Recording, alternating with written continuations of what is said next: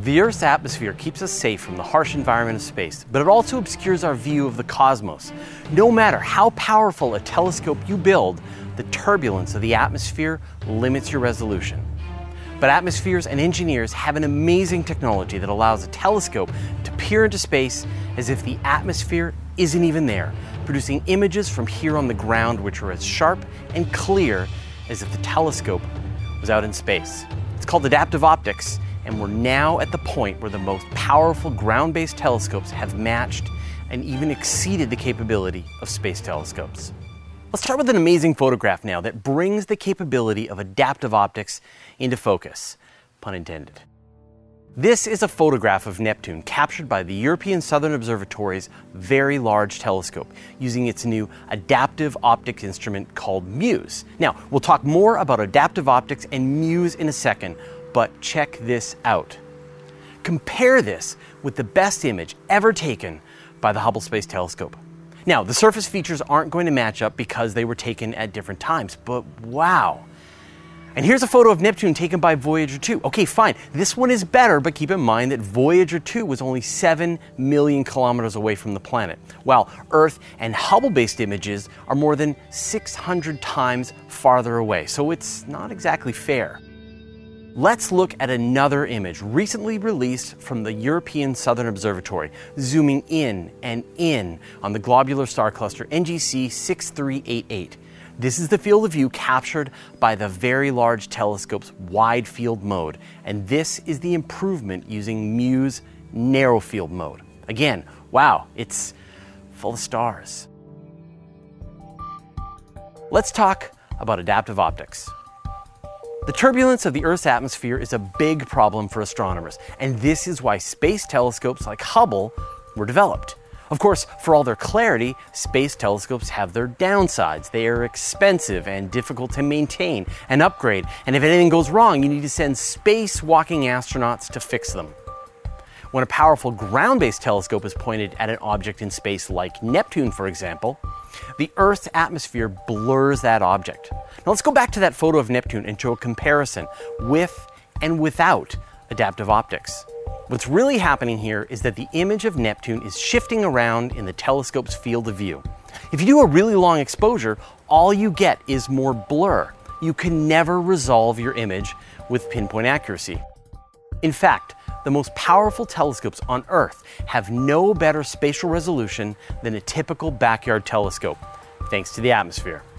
As far back as the 1950s, engineers proposed if you could somehow deform the mirror of a telescope in real time to account for the atmospheric turbulence, you should be able to remove those distortions. In the 1960s and 70s, the US military developed the first adaptive optic system, such as the Starfire optical range in New Mexico and the Advanced Electro Optical Facility in Hawaii. And they found that they could deform a mirror in just one dimension, and they could sharpen the image seen by their telescopes. Based on these advances, more sensitive adaptive optics were attached to the huge twin Keck observatories in Hawaii. The European Southern Observatory has been using adaptive optics on their telescopes for almost 20 years now. So here's exactly how they work. Let's say a telescope is looking at a faint galaxy in the sky. Astronomers locate a relatively bright star within about 10 arc seconds of the target. Just to give you an idea of how small that is, one arc second is a dime viewed about two kilometers away. Light from both the guide star and the galaxy pass through the telescope's optics, and a special camera called a wave front sensor measures the guide star's distortions, hundreds or even thousands of times a second. And that's why the guide star has to be bright. If it's too faint, you can't see it changing quickly enough to provide any data. This information is passed along to a computer that calculates the distortions and then sends instructions to a deformable mirror on the telescope. Deformable mirrors are usually a piece of glass that's a few centimeters thick, which has a series of actuators behind it that can be shortened or lengthened. As the waves of light from the telescope strike the mirror, they're corrected in real time to remove the atmospheric distortions and passed along to the telescope's camera system. So, what do you do if there isn't a bright star near the object that you want to photograph? For these situations, astronomers create an artificial guide star. They shoot a powerful laser, or lasers, up from the observatory that's tuned to a very specific wavelength of light that causes sodium atoms to glow in a region that's about 100 kilometers in altitude. This glowing region creates an artificial star that's bright enough to serve as a guide star for the astronomer's observations. Now that you understand how adaptive optics works in general, I'd like to talk about some of these specific instruments, and I'll get to that in a second. But first, I'd like to thank Stephen Fleetwood, Jord Carwith, Dale Kirkwood, Brian Westcott, Kirk Briggs, Scotty Jones, and the rest of our 827 patrons for their generous support. If you love what we're doing, you want to get in on the action, head over to patreon.com slash universe today. That photo of Neptune I showed you earlier was taken by the European Southern Observatory's MUSE instrument, which stands for the Multi-Unit Spectroscopic Explorer. It's attached to one of the very large telescope's four 8.4 meter telescopes. Instead of a single guide star, the telescope fires four separate lasers into space, giving MUSE four artificial guide stars to compensate for atmospheric distortion. The original wide field mode was unveiled in the summer of 2017 and allowed astronomers to observe a region of the sky that was about an arc minute across. Now, if you want something that's only about an arc minute, the Saturn Nebula is a great fit. Here's a stunning image that ESO released in September of 2017 showing the Saturn Nebula, also known as NGC 7009. Located about 5,000 light years from Earth, this was once a star like our Sun that reached the end of its life and expanded into a red giant, throwing its outer layers off into space. This is wide field mode. The big announcement just a few weeks ago is that its narrow field mode is now operational. Just like wide field, it uses adaptive optics to remove the turbulence from the atmosphere, but it can show a dramatically smaller piece of the sky. Remember, this is incredibly difficult because you're not likely to get a usable guide star in a smaller field of view. That's why the lasers are so important. This new mode allows the telescope to see a region just 7.5 arc seconds across.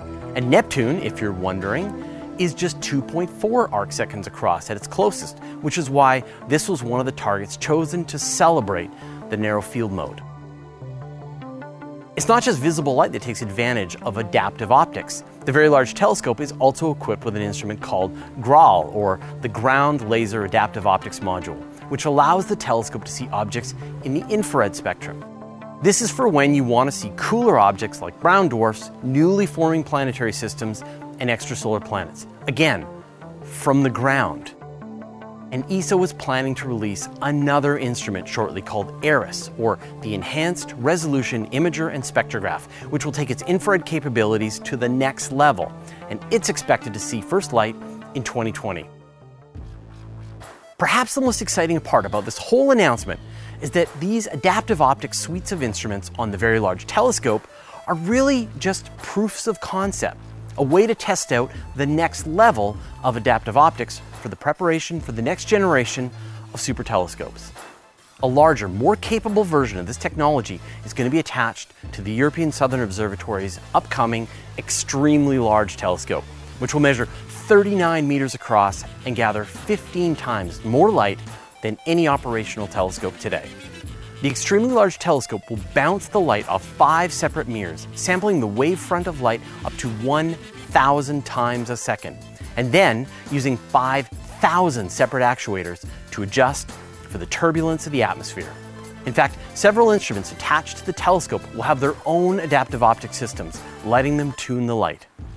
If all goes well, it'll see first light in 2024, and as soon as it does, expect to see those lasers zapping into space.